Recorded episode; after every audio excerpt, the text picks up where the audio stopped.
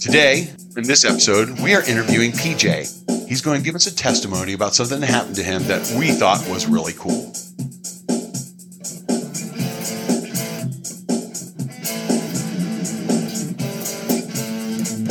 Welcome to yet another award winning episode of Truth is Now Treason. And today we've got one of our favorite segments. It's Meet the Traitor. We want to introduce you to PJ. So, PJ's full name is Philip Shonkwiler. How are you doing today, PJ? I'm doing amazing. PJ, uh, we learned a little bit about you. You play AAU basketball. So, tell us who you play for and tell us what position you play and how you've been doing this year. Well, I play for Hidden Gems uh, out of Columbus. I play point guard our season ended. It's like summer travel, so we played all over Columbus. So yeah, we did pretty decent. We didn't really have much size, but we did all right. We played in a bunch of tournaments, had a lot of fun, got to meet a lot of new people. So I think it was a cool opportunity. Yeah, we learned from our daughter from playing JO, which is the volleyball version of AAU. That's where you learn so much because you just keep going. So is this your first year playing AAU? I played in the past, but I was really was not good at basketball back then. I had no business playing but yeah, I really put a lot of hours into it over the summer for sure. Well, good. PJ, we heard you in church just a few weeks ago and you gave a testimony. Tell our listeners what you told us. Well, so it's kind of a crazy story. So I didn't really grow up in a very Christian household, very church wasn't really a thing. So I didn't grow up with uh, like God first kind of mindset. So so I was just playing basketball at the our local YMCA. Went there quite a bit and eventually met this guy Ryan, and we just played together a lot. And eventually, uh, he shared his faith with me. And uh, after we exchanged numbers, and I was like, all right. And then after a few times, I was like, all right, I'm kind of interested in this. Let's let's give it a try. I'll go to church with you. And then I went, and first few times, kind of like nervous, kind of timid a little bit. But the more I went and the more I kind of uh, accepted everything and more, more I gave in a little bit, I felt like everything was just changing. And then went on last retreat, which is just a little retreat for Nazarenes, I guess. And then I heard about NYC and I thought it was really cool, but the deadline was like months ago. There was no chance I had any kind of chance of going but our youth group leader Kathy had emailed the people running the NYC and uh, said if a spot opens up, I'd ask if we could have it, and we said yeah, like we, we would take it if a spot came up. And then about two or three weeks later, I'm in Columbus in a rec center playing basketball, having basketball practice, and she gets an email or a call from the people saying a spot opened up out of Columbus and that we need to know right away or else the spot could be taken up by someone else after my practice, she called my grandma like four or five times. We called her back, said, Yeah, we want it. So we got on it. But it's like, it's crazy because I joined church. This is all within like four months. I joined church. Three months later, I got baptized. Three months later was NYC. And then I found out that I could go a month before. So I didn't prep anything, didn't have any kind of idea. But all I knew is I was going to go now. And so it's kind of like still like a far away thought. Like it's still a month away. Didn't really think about it, so I had basketball to play. But it's, eventually it came, and I was flying out with a group of Columbus, and so I went to their church at like six, five a.m. And we flew out. I didn't know any of them, so I was riding and flying with people I never met before.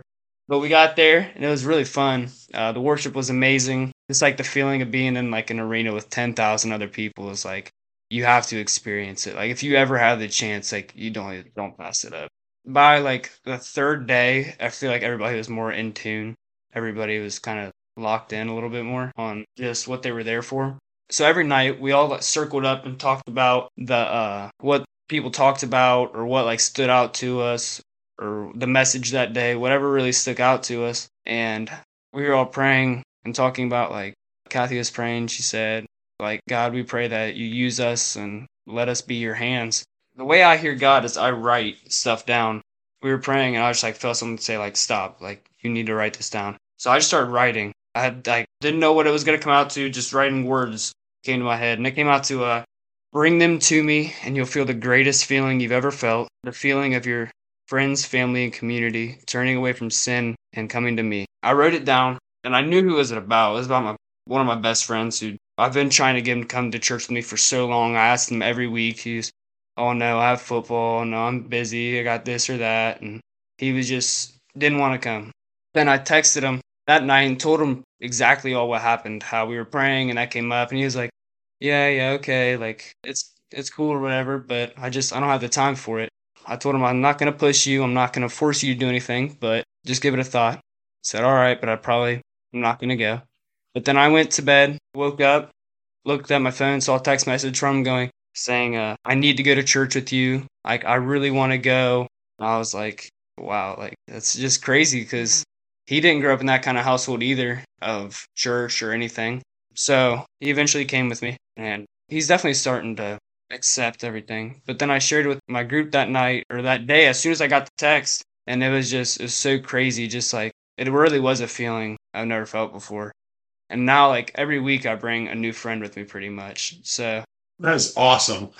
so you just said that you wrote down that the greatest feeling you were going to feel was to reach out to your friends and family and basically bring them to Christ. And that's happened, right? Oh, yeah. So since then, uh, my other buddy I brought last week for his first time, I could just tell, like during uh, during Marty preaching and stuff during the sermon and during worship, he was just like he was so focused and so. It was like I've never seen him like this. Normally he's happy and like moving around and joking around and stuff, but he was like he was laser focused on what was going on. I got like a text from him a few days later saying he wants to be baptized and that like he really wants to like give his life up to Christ and stuff. He stayed at my house Saturday night because it's it's like a 25 minute drive. So we got to get up at a decent time to be there at nine o'clock. So he was like, I'm staying at your house every Saturday night. I'm not going with you every Sunday. Like I'm, I don't want to miss anything. So, and that was like his first time being in a church and since he was little. So the thing you wrote down was that it would be the coolest feeling you ever had. Have you found that it is the coolest feeling you've ever had? It is the greatest feeling I've ever felt. Just like when you when during worship, I would look over and I would just see him, and I would get like it's really unexplainable. Like the feeling, like I don't know if it's joy or love, but it's just a great feeling. Like you can feel it through your whole body. It's you can't help but smile. It's just unexplainable. Well, you just telling us what you're telling us. If we had a picture right now, you guys would see that Lennox and I, all we can do is smile because this is one of the coolest stories we've ever heard.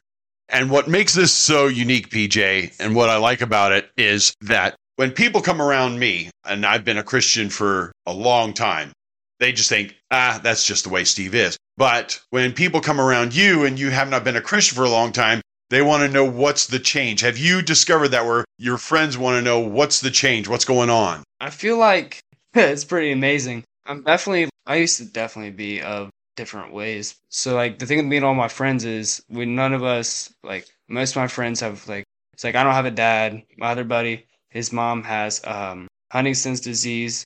My other buddy, his mom isn't doing too well. So like we all like gravitate towards each other. Like I feel like them just like seeing me be able to look past everything and turn away from things that make everything feel normal, but really it isn't normal. It's just deception. Yeah, absolutely. And that's neat that you have found people that you can reach out to that have similar situations with you.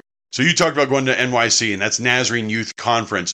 And so I heard you talking about Nazarene Youth Conference. I want you to tell the people. So if anybody's thinking, hey, if I want to go to Nazarene Youth Conference, tell them who the musicians were that you saw at NYC. So Royal Company was the main worship band. So every day we would come out, we'd start with some worship, then there would be a message, and then there would be some more worship, and then it would like it was sectioned off. Some people would go do their mission work. Like we packaged it was like Ziploc bags with soaps and uh, toothpaste and stuff that they handed out to homeless people. Some people would go do that. Some people would go to a giant rec center and they had this. It's called the experience. You went through. It was like a bunch of rooms connected together. And the first room is a dark room. You grabbed a cup of water and then you watched a video play. And at the end, you drank the water. And then like you went to another room and you cut that cup and basically the whole message was you need God to refill the cup. You can't you can't fill it up yourself. You can't feel that kind of feeling with yourself. You have to fill it up with other things like God. So PJ, let us know what your life was like before you came to Christ and then after. So, before I used to have a lot of emotions built up about my dad leaving, but and then after, it's actually crazy. A few weeks ago, I had a dream and I was sleeping and like I went to this house because something was going on, but then I drove away and I came back a week later like tell him thank you for letting me park there for a little bit, and I came out and it was my dad, and I shook his hand. I just I was like, "Are you?" And I said my dad's name. He said, "Yeah, leave." And then I woke up immediately, and like I felt God like tell me like everything happens for a reason. There's a reason things are the way they are, and I feel like I'm definitely starting to hear God more because before it just would have made me so angry. Like I would have, I wouldn't have been able to go back to bed. I was just, I would have been so angry and mad at the world and mad at God. But I really learned just like thank God and through everything and through thick and thin, just find a way to tie it back to God. It doesn't matter what I'm doing, just find any kind of little way and do anything I can. And that's cool. And that's where we see how God will take things that have happened that we will see as negative in our lives and he'll turn it into something positive. Just like you talked about how you've got friends who are having health issues with their moms and you're able to relate to that because of the fact that your dad is not in the picture right now. We're going to be doing here in just a few months, traders, we're going to talk about what Lennox went through and how it's amazing what God did for her. So, PJ, if somebody doesn't know Christ, what would you have to say to them? that God will meet you where you're at. That was one of the big messages down there. Like it doesn't matter if you are in like the worst spot in your life or you're thinking you're doing really good. Like God will meet you where you're at and he'll pull you away from addictions or whatever it may be. Like he's going to pull you out of that. You don't have to clean yourself up to go to God. You can go to yourself however you want and he's going to clean you and make you new. Like he's going to clean your mindset, your physical, mental, spiritually, like everything is going to be changed. It doesn't matter where you're at. It's all part of his plan. I didn't think playing basketball at the gym was going to lead me to getting baptized to going on this big trip, but it did. So you never know what could happen. And if you're like, if you're listening, don't ever, if you ever have the opportunity to bring someone with you to church or just share Christ with somebody, don't, don't pass up that opportunity because you never know. I'm sure Ryan wasn't thinking that I'd be doing this in seven months. Like, I'm sure I wasn't what was going through his head, but it wasn't our plan, it was all God's plan. Yeah, one of the best ways I heard somebody describe it is you don't get cleaned up to take a bath. When you're going to take a bath, you're just going to take a bath. And the same thing with Christ. You don't, well, I got to straighten this up in my life. I got to straighten up this up in my life or the other thing. God is the one who straightens us out. And so, one more question I've got for you, PJ, before we let you go. And so, tell us, since you're into basketball, who's your favorite college and who's your favorite pro team in basketball? Oh man, that's tough. Um, my favorite college. Um, I'd probably say probably Duke. Duke Duke's never not good. So. That's true. Yeah. Uh, my favorite NBA team, probably somebody, probably the Rockets. It's like Houston Rockets. Yeah, the okay. Houston Rockets. Yeah, just like a young team, fully young, okay. young potential. Cool. Well, PJ, do you have anything else you want to share with us? I don't believe so. Thank you so much, PJ. Philip Shonkwiler, for spending the time with us. We do appreciate it. Until next time, my fellow traders. Hey, if you liked PJ's story, be sure to hit that like button and definitely share it to help others be inspired just like you were. And we do have other Meet the Traitor episodes, so be sure to check those out too. And thanks again, PJ. Thanks to all of you who have been listening and including us. Truth is now treason in your day. By the way, anyone who lives in the Springfield, Dayton area, do you guys remember that bus accident that killed the 11 year old boy? That's going to be what our next treason bite is going to be about. We're going to expose some of those things that probably the media didn't tell you. Stay tuned.